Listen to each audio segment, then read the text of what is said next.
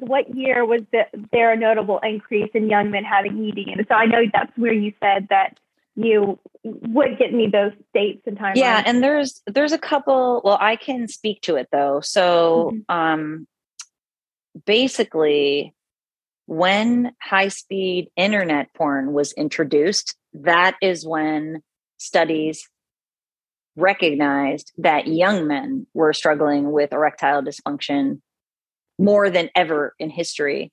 Mm-hmm. So, you know, that is, you know, approximately 1999 is when that happened and started. Um, so that correlation, it it's high speed internet mm-hmm. and erectile dysfunction that makes that correlation uh, so strong. And it's very interesting because before that, you know, erectile dysfunction was considered to be an older man's issue mm-hmm. for physiological reasons. So, you know, that study shows that it really is more neurological in nature because it's not, it doesn't have to do with aging. It has to do with, in my um, estimation from my framework, it has to do with the way that a person's brain is performing and the damage, frankly, that's being done to the brain. Right. Okay. Very good to know. And so, my second question going into that is Does ED have anything to do with hormones such as testosterone or prolactin? Because uh, when I was doing my own research on this, you know, when you think of an older man having erectile dysfunction, you think of them, they go on Viagra or the blue pill. And if I'm not mistaken, I mean, if I'm wrong, please correct me. But if mm. I think one of the main ingredients in the pill is, you know, like a hormone is testo, you know, it tries to increase your testosterone. But is that the same? Is it the same for these younger men, or would a blue pill like would Viagra work for them or not?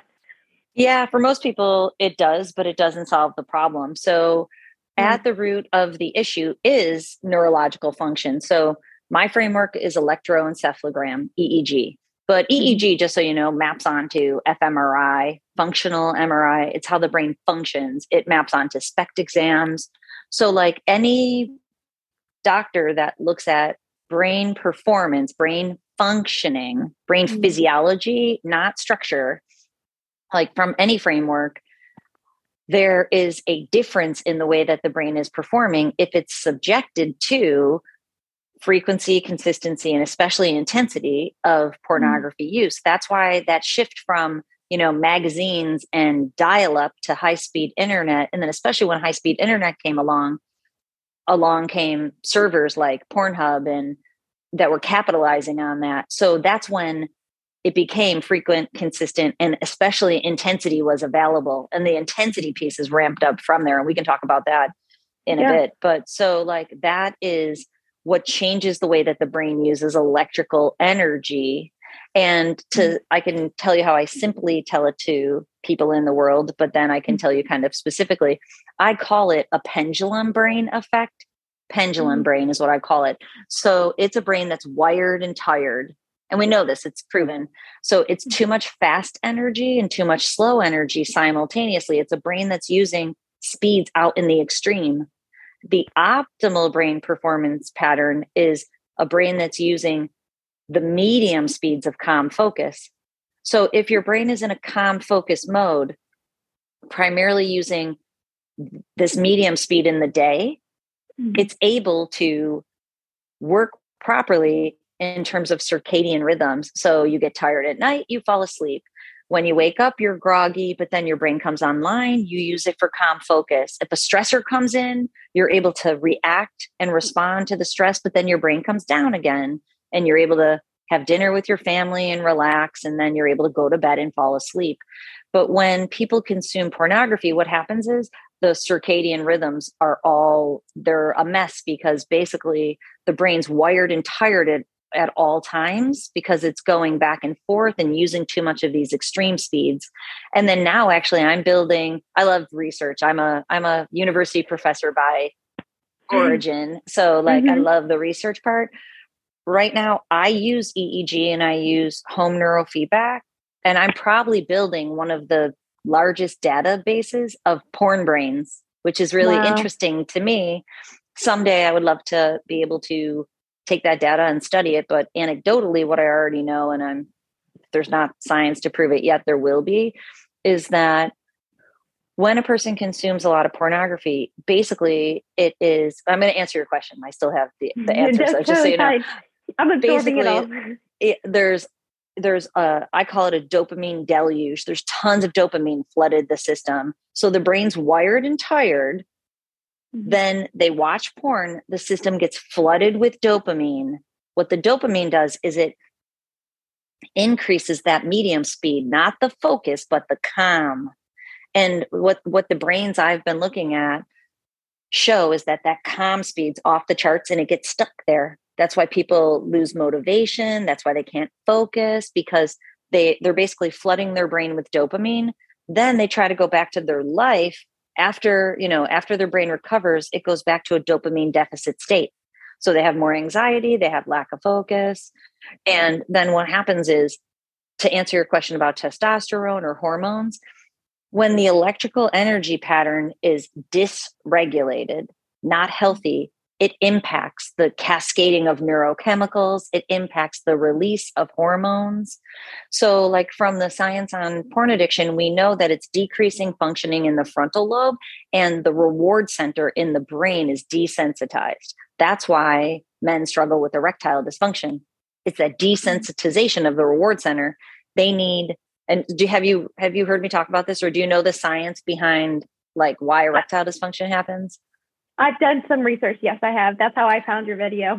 Yeah. so, like, yeah. you know, not only is it like depleting the system of testosterone or kind of working against the natural flow of all the chemicals in the body, it's basically like keeping the brain in this dysregulated state that is creating a ton of problems for people.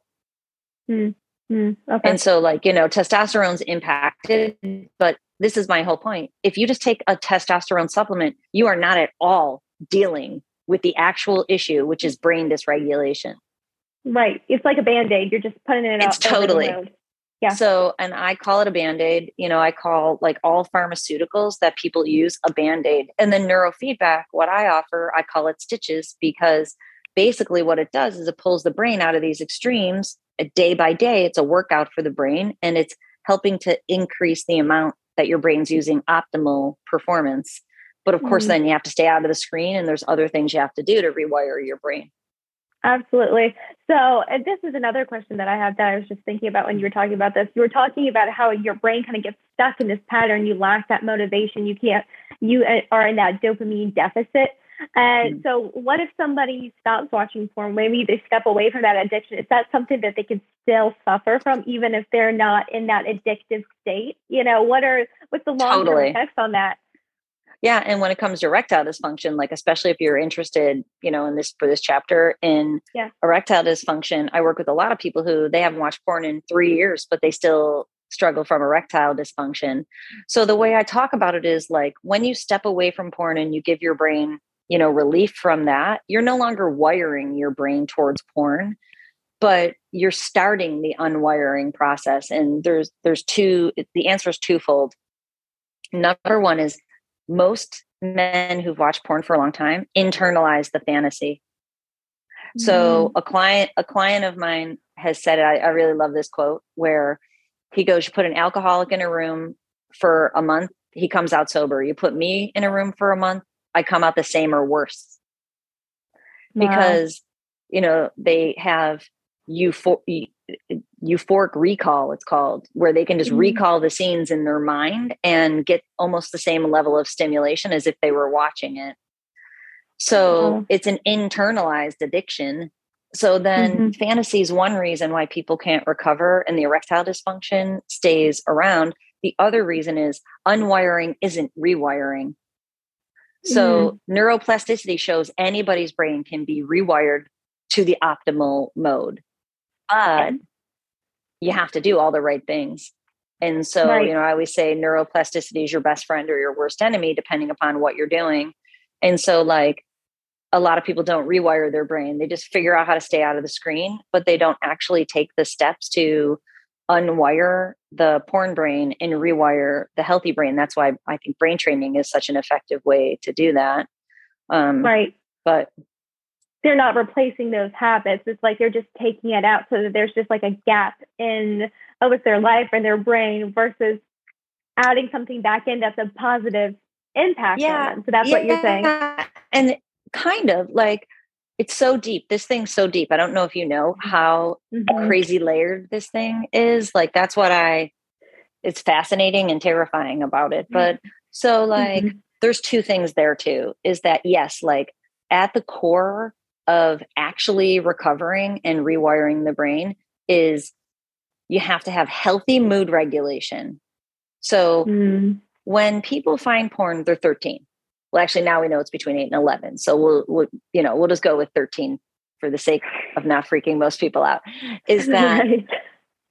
when they find it they're 13 years old so basically it becomes the tool to de-stress and fill boredom mood mm-hmm. regulation and then they grow up and this is the part that i don't know if you're aware of and science mm-hmm. supports this is like they find porn at 13 the seeds of addiction are planted mm-hmm. and then mm-hmm. they continue to water it. So many men's brains are stunted in development. We know this from the science. So, like, basically, they're using the 13 year old brain pattern, which is different from the healthy adult brain functioning pattern. Our, our brains develop, men's brains develop until 28. Mm-hmm. And and what I'm talking about is using those speeds. Young brains use a lot more of that slow speed. That's why mm-hmm. fantasy mm. is easier for men who've been watching porn because that slow speed is associated with fantasy. As you grow up, like you, you know, your imagination unfortunately goes down a little bit and more of that mm. practical calm focus sets in because you're using an adult brain. So that is one of the reasons is that the brains have never developed properly. And if you stay out of the screen, you have to take the steps to grow the brain up. Yeah. So it's not it's necessarily total totally just mood regulation, but it's like there's strategies that we can use to unlock the neuro rigidity and create more neuroplasticity, but then do many of the right things. And it includes, you know, creating a whole toolbox of mood regulation. It also includes figuring out how to have healthy sexuality, which most men who've watched porn for a long time have no clue because all they know is porn, porn informed sex, not sexuality that includes intimacy as its primary function. Right. And using a partner, you know, it's just solo. It's like the solo sex. I, in my first chapter, that's what I talked a lot about. I was like, you're all of a sudden just removing a whole other person out of the bedroom and you're relying on yourself to engage in intimacy. I mean, that's just, a, you're at, already at a huge deficit um, that's the need. You know, there's a biological need to have the partner there. So that's, that's there is, and you know, I I remind men that all the time. I'm like, I feel the need right now to remind you, especially when it comes to like some haters. Porn isn't sex with a partner, like because they're like, you know, sex is good for you. It's evolutionary. I'm like, yeah, but porn isn't sex, my friend. And you know, so that that is a really really important piece and you know if you have a partner like i talked to someone yesterday but this someone is representative of basically everybody I work with that has a partner, you know, he said that he had a girlfriend and he was transparent with her about the porn addiction and that he was mm-hmm. trying, mm-hmm. but he wasn't succeeding. And two years later, she left because it was too much for her to handle. And he has a new girlfriend. He's been lying to her. She doesn't know he has a porn problem. And he's like, but it's like eating me alive. He's like, I didn't realize how much shame and how different I am when I lie to my partner. I'm like, I, I said, I know this is a no win situation. Partner, whether you lie, whether you tell the truth, or whether you have a partner or not, it creates, you know, it's not a healthy habit. We know this. It creates guilt, it creates shame, especially when most men end up because of the dopamine and escalation and tolerance, mm-hmm. they go into genres or they go into acts that create that, even if they don't have a partner, it creates the guilt and shame and that adds another you know layer to the healing aspect mm-hmm. absolutely wow that's that's a lot of good stuff too that i haven't i have you know been researching some of this but as you said there's just so many deep layers that you just can obviously that's how you can make a whole livelihood of just researching it it's just because the more information that comes out the more information that you research the more aware you are but also with our society being more uh, driven by the internet, you know, I feel like that's just going to produce even more information for us. I mean, it's just a whole nother world, especially with AI. I feel like that's going to introduce probably a whole nother realm of pornography. It already, it there. already has. I don't know if you know, like TikTok. Mm-hmm. Yeah. Um, for example, you know, they use eye um, eye scanning technology so they can tell where your eyes have landed longer and they'll keep serving you up more and more of that.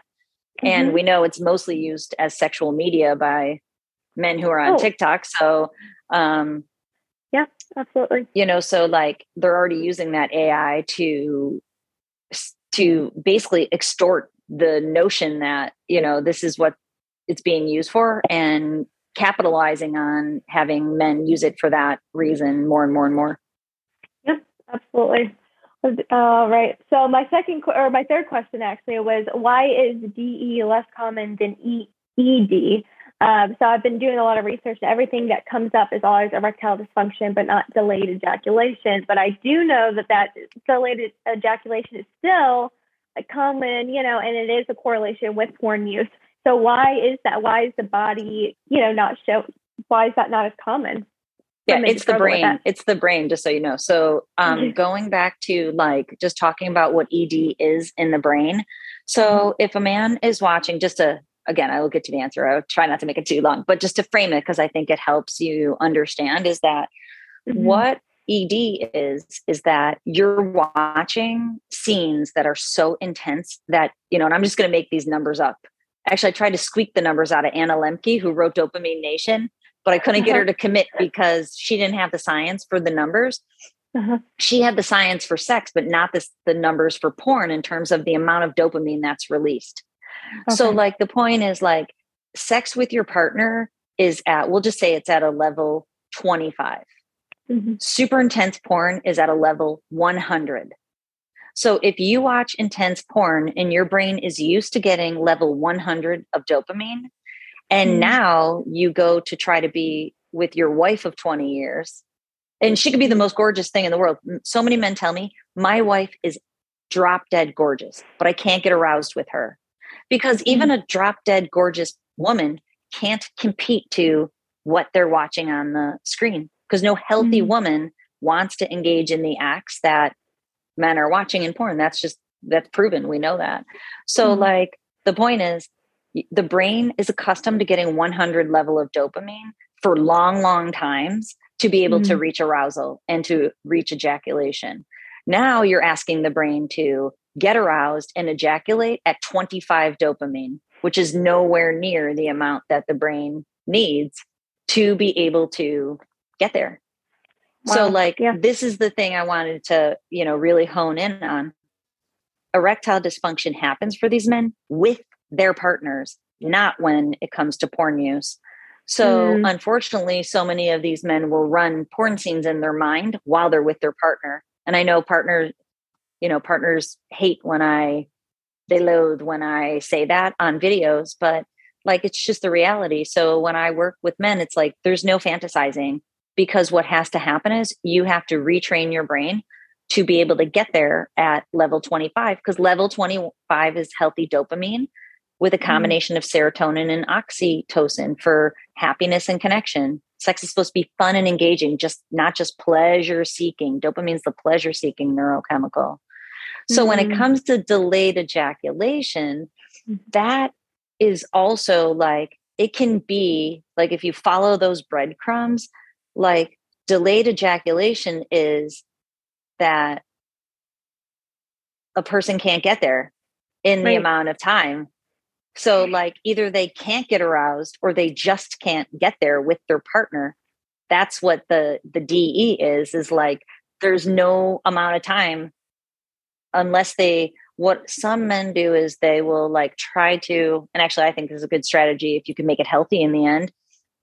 But when men cross over into a, when they cross a barrier, they'll try to get their partner to do the things to arouse them because mm. they're, they have anxiety about delayed ejaculation or about erectile dysfunction. Like it, but mm-hmm. they're, my point is they're basically the same mechanism. The brain can't get there with a human partner.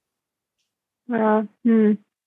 And so you're, I guess, just to clarify, you're saying that if you follow the breadcrumbs, you see that delayed ejaculation is less because people can't even get to the point of keeping an arousal. So you don't even know those statistics because you can't even get to the first step that you need for, you know, completion. So okay. Yeah.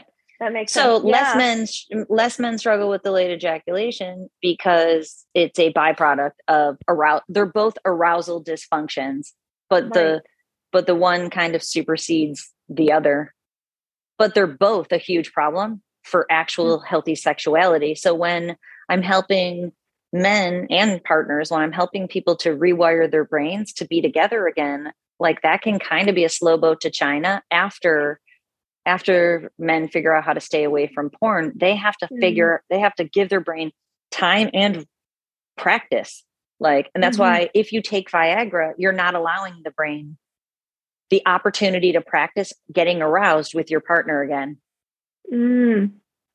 So That's- like that's a a good one point, one yeah. gen, one gentleman I worked with, he was a perfect example. And it's interesting because like this has happened to me before in my life with research. Like, you know, up front, the research was really important to me, but now I know what I know. And Mhm. I kind of stopped looking in. I would I would go to truthaboutporn.org. Do you know that website? I'd go Yes, I there all the time and like read every single every day I'd read a new research article. But now I've kind of like shifted into I know so many people's realities that I Mm. stopped looking at the science because the reality is it is what it is. Like you want the truth about porn comes from the thousands of people I've talked to now, you know.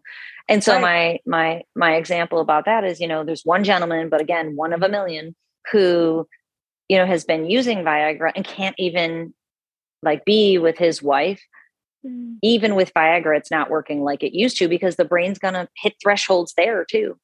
And the brain's Right. never been healed. It's never been healed. So like you literally have to heal your brain or Mm. you you will not be able to um you know for arousal in the future and staying out of porn and healing the brain are two different things.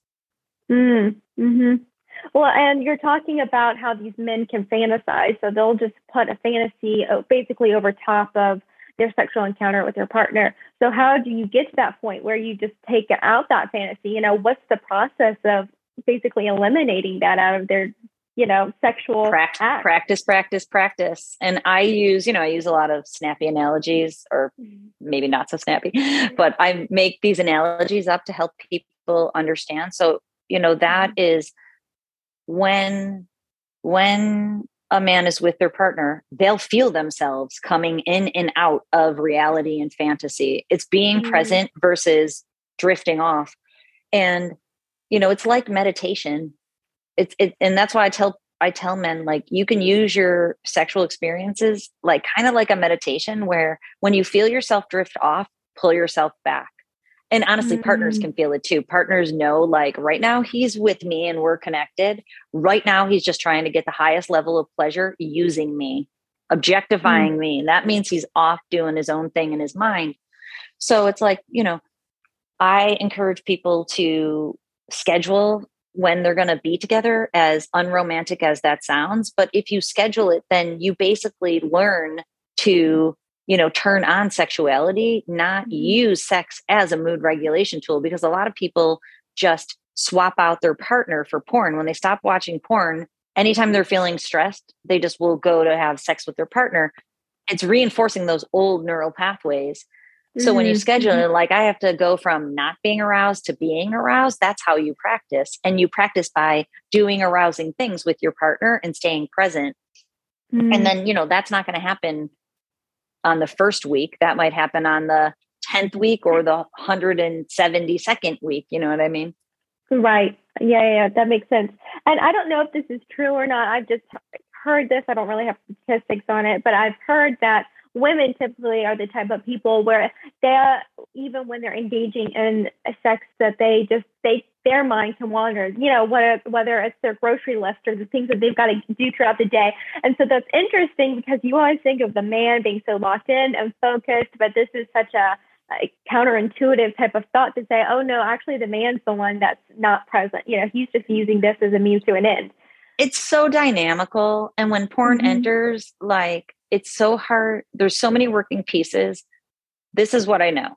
And again, this is supported by science. Right. People who they don't even know they have a porn addiction, just people who have a porn addiction end up choosing partners that are the perfect partner to keep a porn addiction going. It's wild.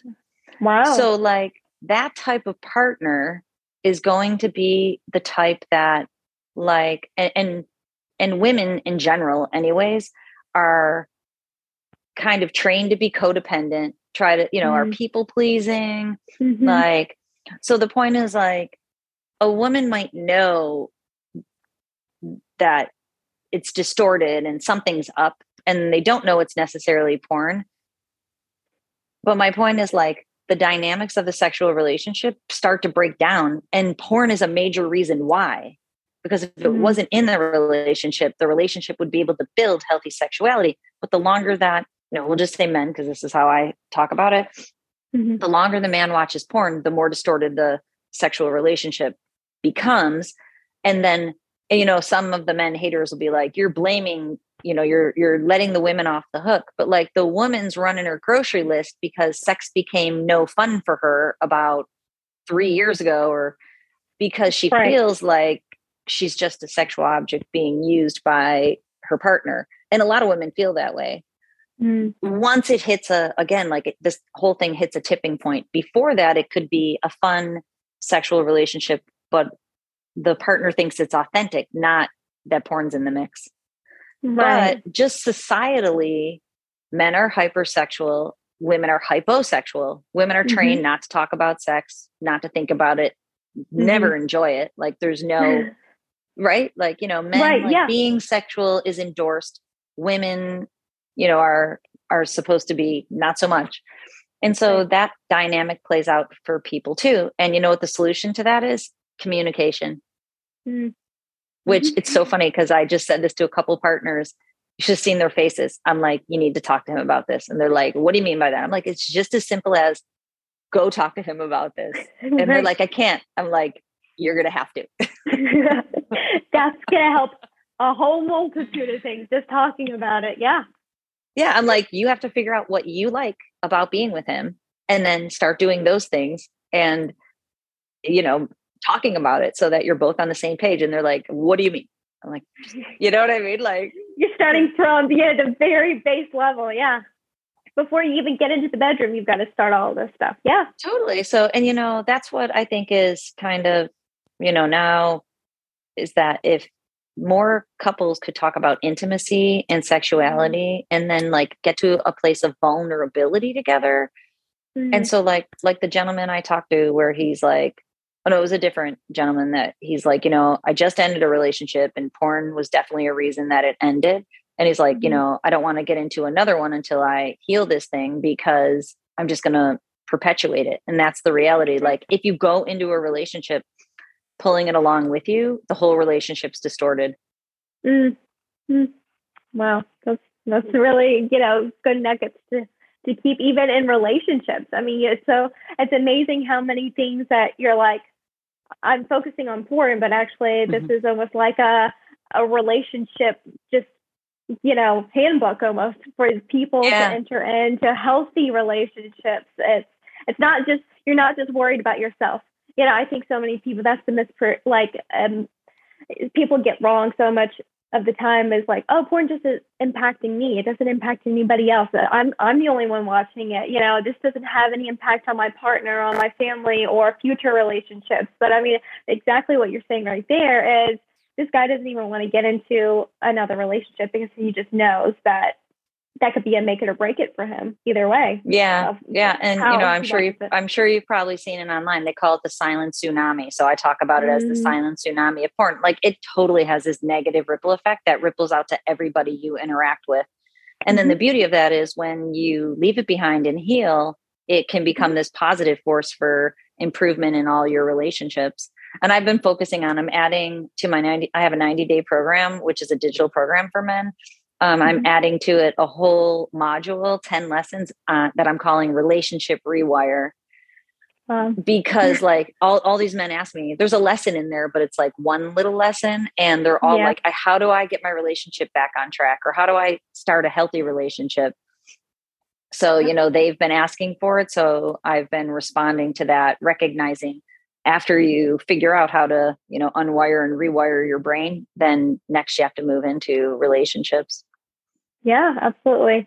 So I feel like we obviously understand that porn, you know, is causing these physical, you know, medical issues of ED and DE. But I feel as if when I'm doing research on on this type of stuff, a lot of medical doctors aren't really attributing the spike of ED in younger men to pornography. And I don't know if that's really true or not. And if that's the case, why why are they not addressing this topic? Why aren't they putting the information out there? Do you know? Mm-hmm. Well, you know, my opinion is that yeah. you know they're not equipped to deal with it. Mm-hmm. So, like, if you don't have from a medical doctor standpoint, if you don't have a solution for that, which all solutions for medical doctors are pharmaceutical. Mm-hmm. mm-hmm. So if you don't have a solution, then, and they're not taught it. So then, mm-hmm. like, and most men don't tell their medical doctors they have an, an issue with porn. It just becomes, mm-hmm. it's like kind of like ignorance is bliss. Right. And then they just don't know too, because then if they go, if like my clients will tell their medical doctor or they'll go to a urologist for mm. ED and they're like, you know, some medical doctors will tell them porn's good for that, good for arousal. They just have no clue what's going on in there. And then, you know, like also medical doctors, we know this. And hang on, I have to, I don't remember the number of years, but if you look it up, it's like mm-hmm. uh, medical doctors that are practicing today, mm-hmm. what they do today is from science from 20 years ago. Mm-hmm. There's a gap, they call it. It's like a gap and if you Google it, you'll just find that number right away. There's like a gap in medical doctors are using technology and ideas from 20 years ago. So, you know, 20 years ago, we didn't know that much. Right now, we're still in the midst of figuring it out. So it's just old thought systems also in allopathic medicine. Okay. Yeah, I mean, it's interesting because I'll, you know, just do a basic Google search and I'll say, you know, what I'm just trying to find the root, you know, why is this happening in younger men? And I mean, at the core of me, I do know that it is pornography causing these medical issues, but I just want to see, yeah, is that what other people believe? Is that what uh, that information that's being pushed out there? And I'll read articles and it's just kind of a blanket statement of, yeah, you know, the, the age range of men suffering from ED now is just, you know, increasingly getting a little bit younger. And that's kind of all it, that it is. And so I didn't know if that's just them being like willfully ignorant or if that's just them not putting in the time or effort. They're not really aware of what's going on. Well, I think it's also, I wouldn't say it's willful ignorance, it's just mm-hmm. ignorance. Like, mm-hmm. and also like, you know, medical doctors never read science except for, you know, MD, PhD. So, like, going to the science isn't mm-hmm. necessarily mm-hmm. a thing any practicing medical doctor would naturally do. Just, you know what I mean? Right. So, and this is the skill. And, you know, I've been a scientist for a very long time. And so my scientific mind just does this, which medical doctors' minds probably don't. So, like, and I would encourage you to do it because A, it's super fun.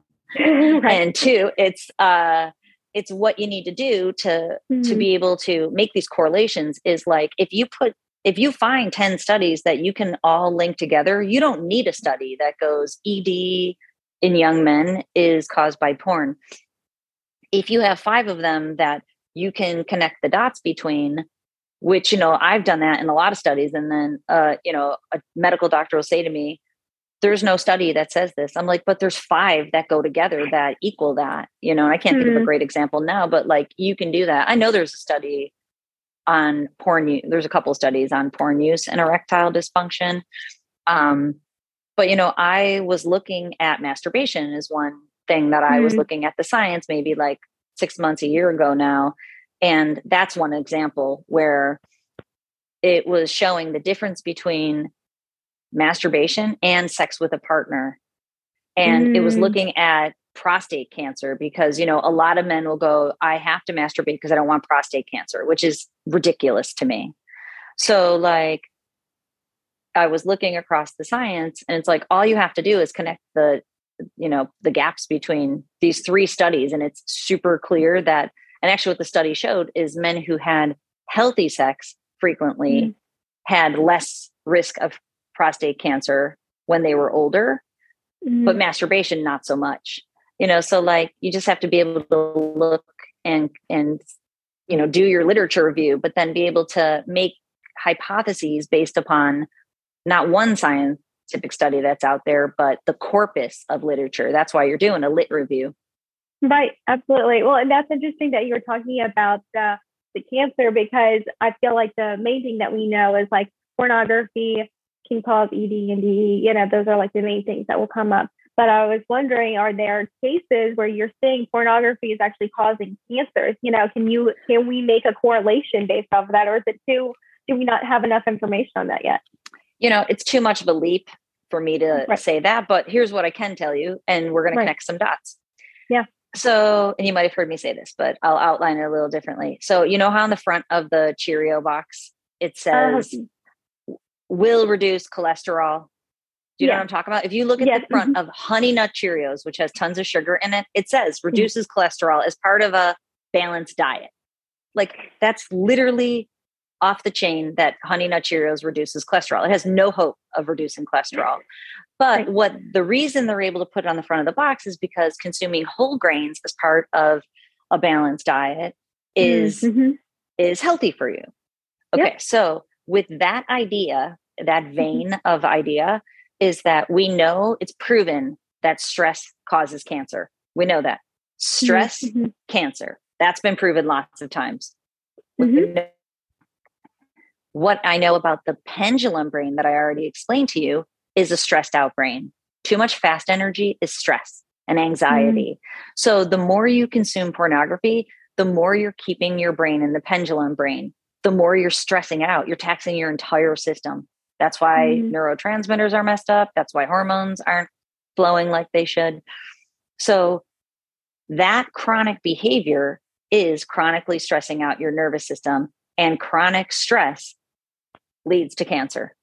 So, all we have to do is close two gaps there to, to say that if you consume pornography frequently, consistently, and especially with intensity, then intensity because of the dopamine levels, you're just mm. really maxing a system out, then you are putting yourself more at risk for, you know, a, a brain pattern that can attract to you dis-ease because it's disease.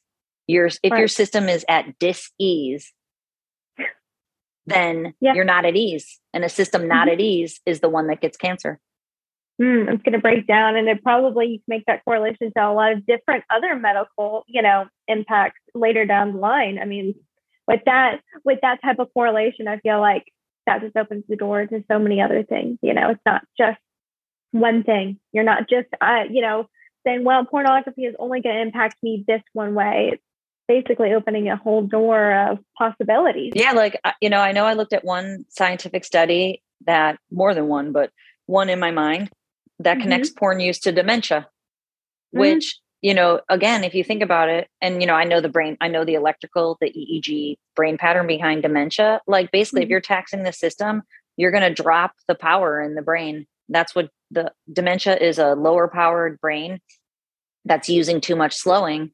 So we know porn makes your brain use too much slowing and it's it's sucking the power out of it.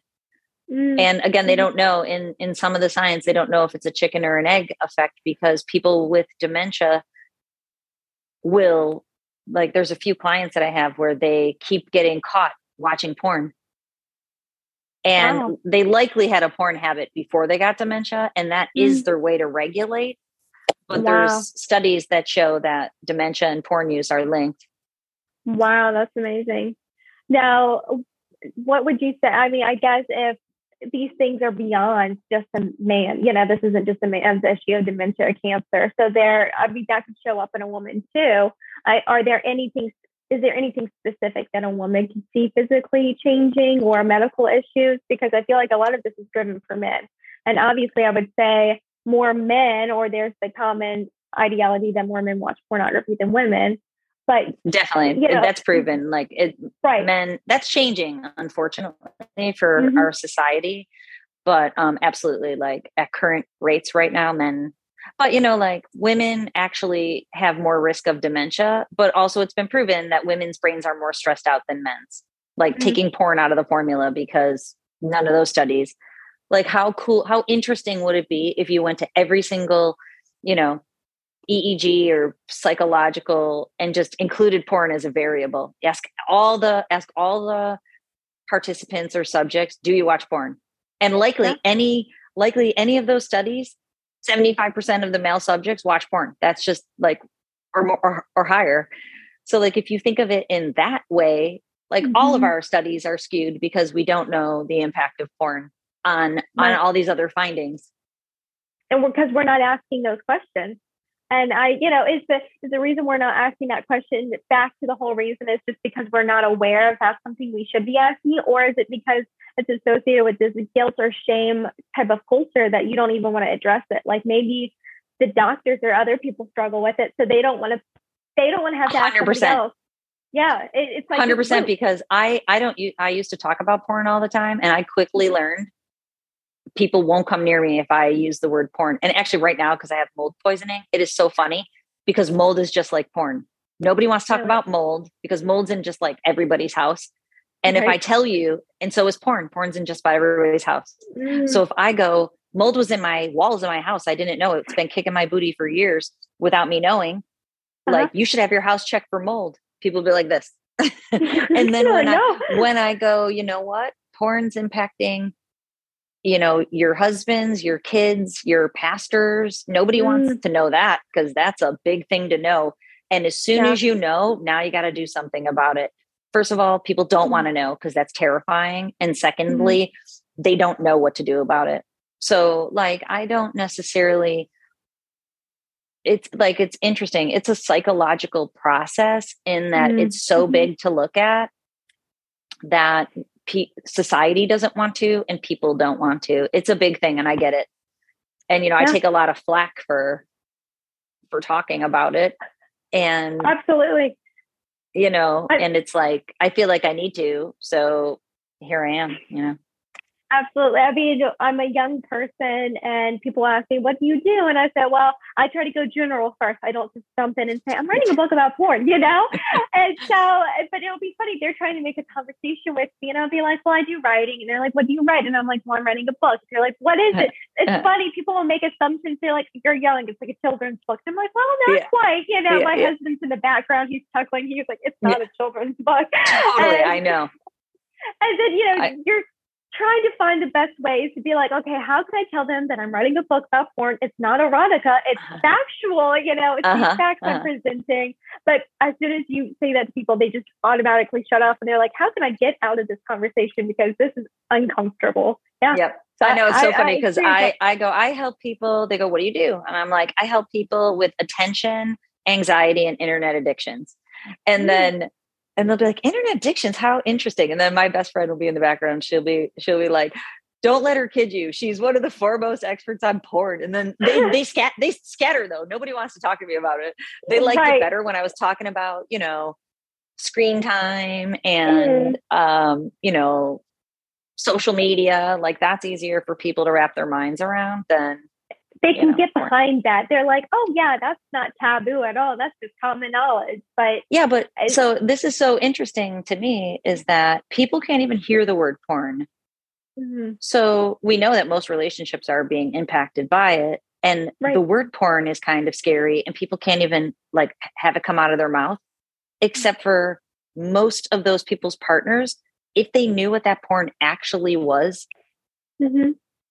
they I, would literally die like the word itself is terrifying enough to articulate and even for me because it's so funny because i've or interesting i guess not funny but you know i've learned to throw the words porn ejaculation erection masturbation like mm-hmm. you know my husband will be like stop saying that so loud because if we're out now just like you know the because the words right. have become desensitized but mm-hmm. like when you realize what what the porn is that most people are watching mm. it's so bad for them. Like the word doesn't even do it justice. You know what I mean? Right. It's just it's such a weak word compared to the, it's a whole world. You know, it's a world that they're living inside. Yeah, their phone screens, computer screens, whatever it is. So I I totally agree, and that's and for most that, people, it's pretty dark. Like for most people, it's a pretty dark experience, or it doesn't feel dark in the moment because the distorted thought system, but like it mm-hmm. creates it's definitely not light it's darkness you know? No. and it's so easy to get into uh, you know as you mentioned earlier just different type of genres. I mean it just you slip over that edge and that's what one of our chapters we were discussing about is about the dark web. And you know you hear about the dark web you're like well, well i don't watch the you know i don't go on the dark web you know that just seems so far removed from our society. But i'm like no it's like the next step after you watch hardcore porn you're already practically in the dark web because what else is going to satisfy your brain i mean you're just preparing it to want more and more and more it's craving it so the next thing is to go to you know child porn or whatever it is you know yeah and unfortunately dark. a lot of people then just go act it out with other human beings that are right. emotionally unhealthy like you know prostitution escorts. Um you know things that people never conceptualize them never saw themselves doing and they'll be like i don't even know how i got here. I'm like i do. It's called escalation. Right. Yeah, it's you get to that point, and I think people that don't really they don't watch porn, and when you don't watch porn, you're so far removed, and because you don't want to step into that, you don't you don't even want to flirt with that temptation, you know, per se. So you don't even want to educate yourself on it. So it's just you kind of see this divided line between people that would say, "Oh my goodness, nobody in my world would ever watch that or be a part of that," and then yeah. there's the other person that's secretly like, "Yeah, it's been there, done that, already doing it." You know, it's totally exactly and violence like it's just a, like what happens for me is like when i i don't watch the news but when anything comes my way of violence mm-hmm. is like right. i look to see if that person watches porn because right. people who are you know doing violent acts many of them it's you know there's porn in their background it's wild mm-hmm. it's wild mm-hmm. absolutely and that's something that we did include in our book too about ted bundy i mean he was mm-hmm. he admitted to it he was like well i can't i can't say porn was my you know, the overall arching end all be all, but he was like, that's how I started these really vindictive behaviors, how I kind of yeah. had a really violent behavior pattern. I was mm-hmm. like, well, that was before internet porn. That's just what seeing something in a magazine, you know? Definitely. So, yeah. That, that guy, I don't know that, I don't know the guy's name, but the guy who killed all those people in the massage parlor and they were saying it was an Asian hate um, crime. Yeah. Where I don't know if you remember it. Um, I had COVID when it was, so it was two marches ago because I remember it, and mm-hmm. it um it he said that he you know had to make the voices stop like basically because he mm. was going to that massage parlor for sexual experiences and mm. he was just trying to make it stop right distorted thought system you know it's terrible for people mm. it's just amazing how it goes from one thing you think it's so small into just all, it's a lifetime. It's a lifetime of hurt and healing. And, you know, I, what you're doing is rewiring, you know, taking control of your brain again. So, and it's not an overnight process. No. And, but, you know, to, I guess, just to put a bow on all that darkness right. ourselves is that like, what I also know is that when people do get into a program, so I can just talk about mine, when they get mm-hmm. into a mm-hmm. program that helps them succeed, they feel better than they ever have because their brains aren't going back to where it was. Mm-hmm. Their brain is actually becoming healthier than it ever was. And that's a huge right. distinction that I tell people like, you can literally get there. It'll be a different life for you. You've never known your full potential because you've always been holding your brain back with porn. So when you leave porn and you do rewire and you start talking to your partner and you create healthy sexuality, you figure out healthy mood regulation, you do all mm-hmm. these things, like you can have a better life than you ever have and a better relationship. And people do. And it's pretty cool because, like, you know, if everybody embarked on that journey, then mm-hmm. the whole world will be a better place, but especially relationships and families will be better than ever. Oh, absolutely. And I think mm-hmm. it is so important to emphasize the positive aspects of it because there's the guilt and shame. And you don't want to just focus on the guilt and shame and say, well, you know, that's what porn is. It's like, no, there's a life after porn. There's a whole mind, there's a whole brain, there's a whole body that functions and thrives outside of porn. Mm-hmm. Yeah, totally. So totally. So important to add. You know, I feel like it's such a doom and gloom conversation because people are scared of it. But it's like, no, there's, it's, this is why we can still have, you know, not serious conversations, we can still be lighthearted at the end of the day because we know the hope. Totally. Know, it's like know. you've been, you know, that's why I tell people like, it, honestly, it's not even your fault. You were a kiddo when this thing started. So like, like that has been your life. But once you take the first step, like your mm-hmm. life gets better right away. Like it gets a little hard for most people at the very beginning in the unwire mm-hmm. rewire process. But then from mm-hmm. there on out, like you don't have to be fully, fully you know healed for that momentum to begin it's like the beginning it's the you know i always joke my husband and i joke it's the first day of the rest of your life when you uh, sorry my dot my precious daughters calling me over and over and over so uh, she's 17 it's like if i don't answer she just keeps calling uh, Mom, I, just sent her the, I need you. I just sent her the message uh i can't talk right now. Right. so um yeah so you know there's hope. There's you know pragmatic hope. You have to do the work but if you do the work you mm-hmm. can totally get there. Absolutely. That's amazing. Well that basically was a lot of my questions that i had and you answered them all so that was amazing and this yeah, has been a lot of great information for me thank you yeah sweet no problem what's your uh time frame what are you looking at are you how far so, are you are you done with your book so right now so dr reisman she, when she started the book just to give you a quick overview, it's kind of mm-hmm. a generational book. It's we're talking about the past, present, and then what the future of pornography, pornography is going to mm-hmm. look like. And mm-hmm. so she wrote the past, and then I'm picking up in the present, which is, you know, she was like, "This is a when before she passed away, she was like, "This is amazing" because I was helping her do the research. She was like, "You're basically a part of the Gen Z, you know, mm-hmm. generation. She was like, you can mm-hmm. actually talk about this with authority also of like what you see in your people, you know, the people around mm-hmm. you. So mm-hmm. I'm writing these chapters about the present right now, and I'll finish up the book with, you know, what the future of pornography is going to be. And at the end, we're going to have like the hope and that, the, you know, there is there is a life after porn. We're going to include that. Yeah. So right now, I've written. This is I'm on my fourth chapter. So eight chapters in total have been written and cool. we're about I think 14 or 15 chapters is our goal for this book. So, mm-hmm. you know, roughly ha- halfway ish, you know, a little bit more than halfway done with this mm-hmm. book. So, yeah, yeah, it's right interesting because I have five kids that are teenagers. Mm-hmm.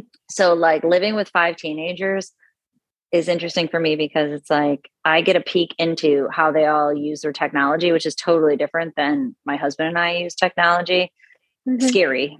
And and like knowing what I know also about like dating apps and all of those things and the mm-hmm. future of mm-hmm. porn. What do you have your future of porn like um outlined uh, yet? Yes, I do. I just a little bit. The future of porn is virtual reality robots, um, deep fakes, um, you know, a lot of technology is really going to propel that.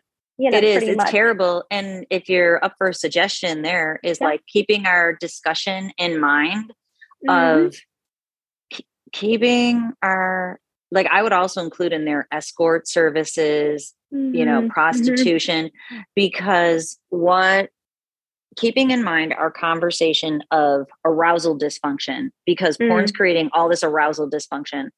And what we know, I know there's studies out there that show that young men are preferring porn over having girlfriends and being like more college Mm-hmm. guys mm-hmm. are just consuming porn and not even trying to be with women or if they do mm-hmm. it's just hookup culture right and it has to be and one guy put it this way this was a really good story where he's like i really like this girl and i couldn't be with her but he could be with girls that he was just hooking up with because there was no intimacy mm-hmm. when intimacy intimacy entered that's when the mm-hmm. arousal issues would fire up he's like why he's he was this young guy he's like 19 you know he's like i don't get it I can be with this girl if I'm just kind of like using her for sex. Super cute kid, you know.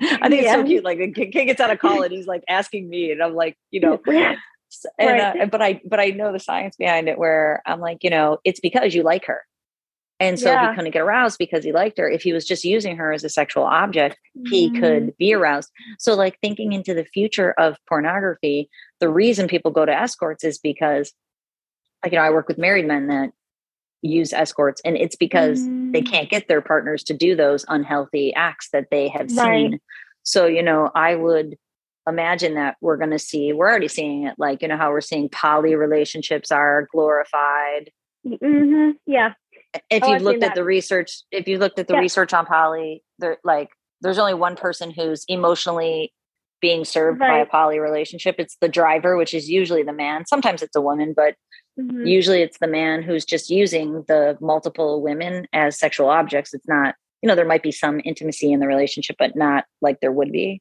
Like right. they're proven to be not healthy, you know, so crazy, right? Yeah, absolutely. And I like back to that escort, you know, the future of pornography using, you know, escorts or something. I feel like it's just bringing pornography it's real life, you know, like that is like the next step is how can you make it even more real? Mm-hmm. And so it's like, yes, you are re- using a real person, but the key word is using. You're just using them for your fantasies or whatever it is. So yeah, who do you who do you imagine? This is one thing I never do, just because I know how it goes with the brain of a person who's addicted to porn. Is I never mention anything they don't know about because as soon as they learn about it, that addicted brain latches onto it and they mm-hmm. want it. Mm-hmm. Um, right. So I never mentioned VR. I never mentioned there's like tools right now that people can buy for masturbation, like right. you know, yeah. And I just don't ever because I know that that is a seed that would be planted mm-hmm. in a man's brain that would then they the fantasy of it would really you know take. just take over. Who do you right. anticipate your audience being? Um, I really think we do want it to be a lot of younger people, and I think like Elisa Jordan, she's the one that's helping me write this book, and I, she always is encouraging me to add in the emphasis of just what I know with my generation. So mm-hmm. I we are anticipating and we're trying to target a younger audience. We don't want this to be, you know, a stuffy book. We kind of want it to be for the layman, you know, not and mm-hmm. pretty easy to read. I mean, it's mm-hmm. not anything that's like, oh, I'm opening up a textbook over here. I'm like, okay, I can pick it up and I can read a sentence and I can totally absorb it. Um, but of course, I think we're anticipating even parents to pick this up and for them to be aware of like, oh, hold on, you know, this could be the, the reality that I haven't been willing to face. You know, this might be my mm-hmm. teenager. This might be actually my grown adult son in his 20s, you know. So I think we're trying totally. to just get some information out there to whoever is willing to listen to it. And yeah, cool say it in say it in a gentle way, but still be pretty straightforward with yeah, yeah, out there. Yeah, yeah, so, cool. yeah, very cool. Yeah, mm-hmm. yeah awesome. awesome. Thank okay, you. cool. Yeah, no problem. I'm glad to contribute, and uh, let's stay connected. If there's any, um, you know, anything that else you want to collaborate, I'm always happy to help. Well, thank you so much.